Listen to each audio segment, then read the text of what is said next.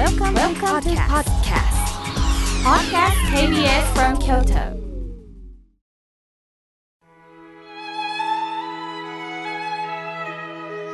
改めまして僧侶の河村明慶です今日の法話のテーマは自然の美です6月17日のお花というとキバナコスモスだそうです黄色がかったコスモスが道端にも咲いていますね花言葉は野生的な美しさだそうです繊細な印象のコスモスに比べてキバナコスモスは茎もしっかりして道端に咲いているぐらいですから夏場の暑さにも強くたくましいお花です。この自然の中でたくましく生きる姿に私たちは心を打たれるんですよね。さて先日料理家の土井義治さんと対談をさせていただきました。料理は自分が作るのではなくって野菜、お魚、お肉、つまり命の恵みからいただくことなんですとおっしゃいます。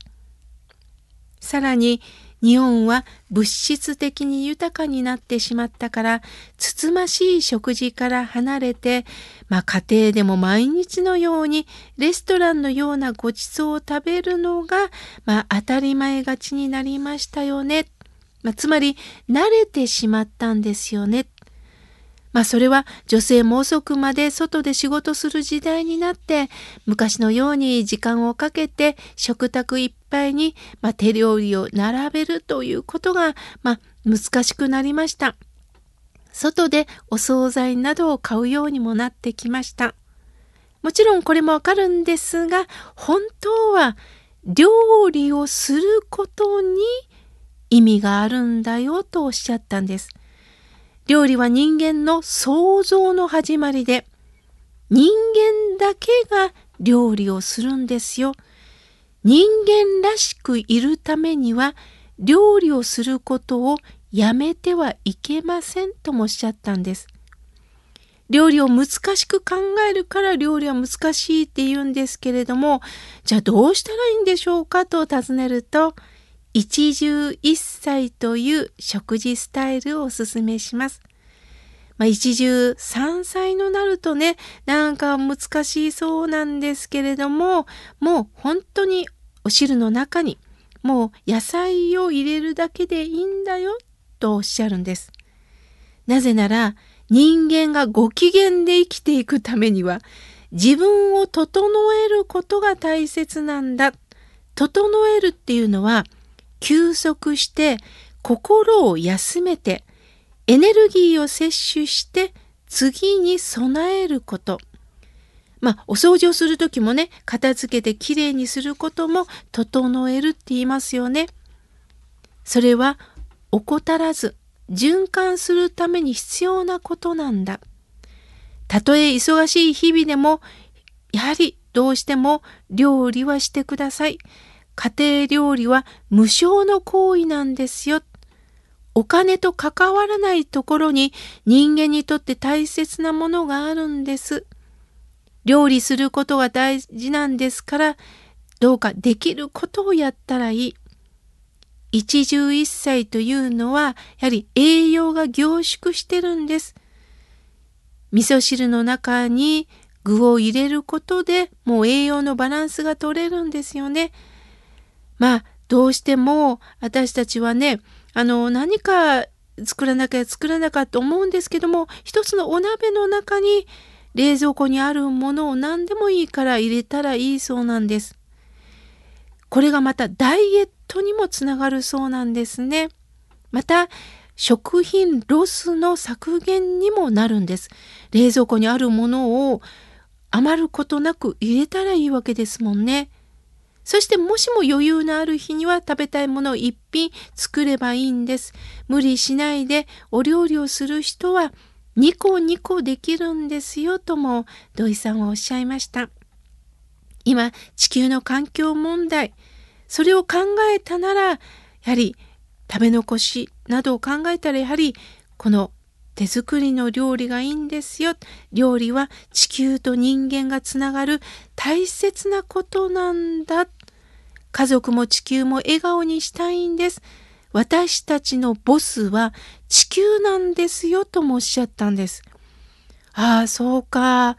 私たちは地球に支えられてるんですよね。視点が変わったら、本当本当私たちのボスは地球なんですよね。そうなると料理が下手な人や苦手な人はどうしたらいいんでしょうかと質問すると土井先生はもちろん誰でも最初からうまくできる人っていないんです。失敗は成功のもと、次に生かせばいいんです。一汁一菜なら上手下手ってないですよね。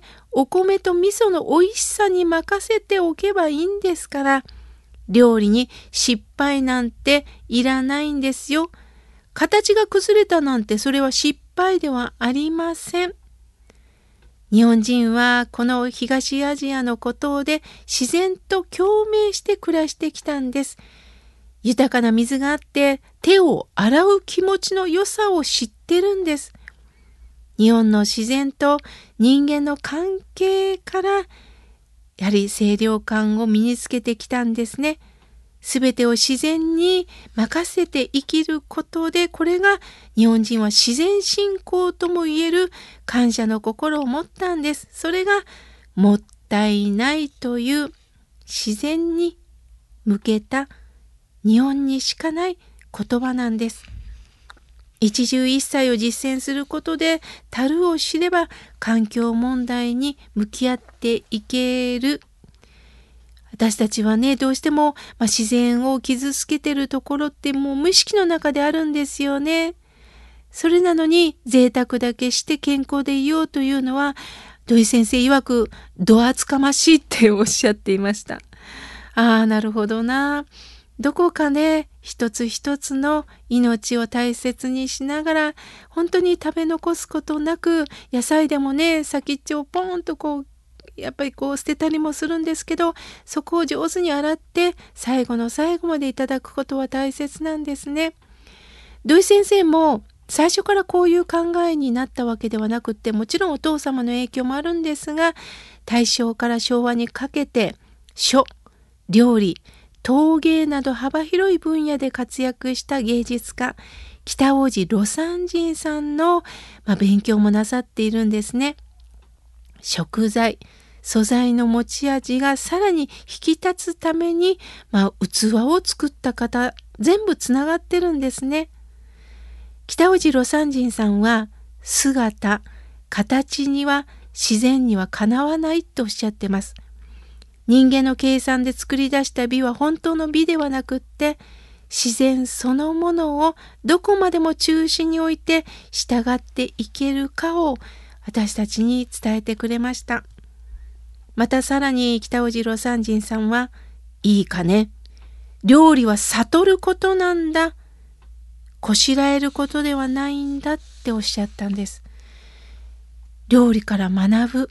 そして料理を作りながら悟らせてもらうということなんですね。自分が作るということではないんですね。料理というのはどこまでも反対から読むと料理を異なりを測ること。測るっていうのは元になるものを見ていくってことですね。不自然な無理なことはしないということです。すべて本来の持ち味を壊さないことが料理の、まあ、要訣、秘訣になるんだ。やはりこうしたメッセージが土井さんの原点なんですね。作られた美ではなくって自然からいただく美。計算されない美をもう一度訪ねていくということはこれはとっても大切なことなんだなと思います。私は前回の放送でもお伝えしたように大谷専修学院っていうところで、えー、仏教を学びました。ここは学生同士で料理を作るんです。でも今ではコロナ禍からもうそれはもうお弁当にしましょう。あの、業者さんに頼みましょうっていう声もあったんですが、土井さんの声を聞きながら、皆さんと共に料理を作るということがどれほど大切なのかということを改めて確認させていただきました。料理をすることによって会話も弾むんですよね。これ私が作ったの。ちょっと濃かったな。あ、そう？って言いながら、そんな会話もできるんですよね。作られた美ではない自然からいただく美。この心をもう一度訪ねていきたいなと思いました。この私をそのまま大切に生きていくということなんですね。今日は自然の美についてお話しいたしました。